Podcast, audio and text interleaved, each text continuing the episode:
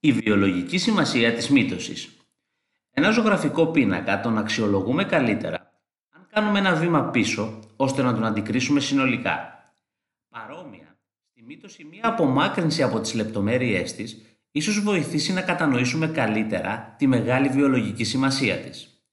Αν παραλείψουμε λοιπόν τα ενδιάμεσα στάδια και εστιάσουμε την προσοχή μας μόνο στο αρχικό κύτταρο και στα δύο θυγατρικά του, τότε θα παρατηρήσουμε ότι έχουν μία σημαντική ομοιότητα.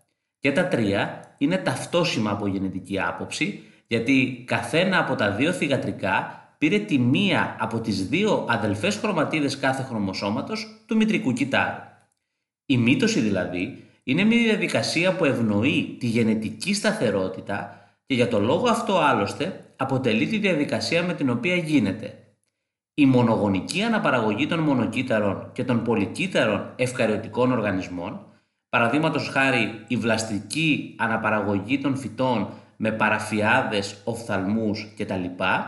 Οι απόγονοί τους έχουν τον ίδιο αριθμό και το ίδιο είδος χρωμοσωμάτων με τους προγόνους τους, η ανάπτυξη των πολυκύτταρων οργανισμών και η ανανέωση των κυτάρων τους. Τα κύτταρα που προστίθενται στο αναπτυσσόμενο οργανισμό ή αντικαθιστούν κατεστραμμένα ή γυρασμένα, έχουν ίδιο αριθμό και είδος χρωμοσωμάτων με τα κύτταρα από τα οποία προήλθαν.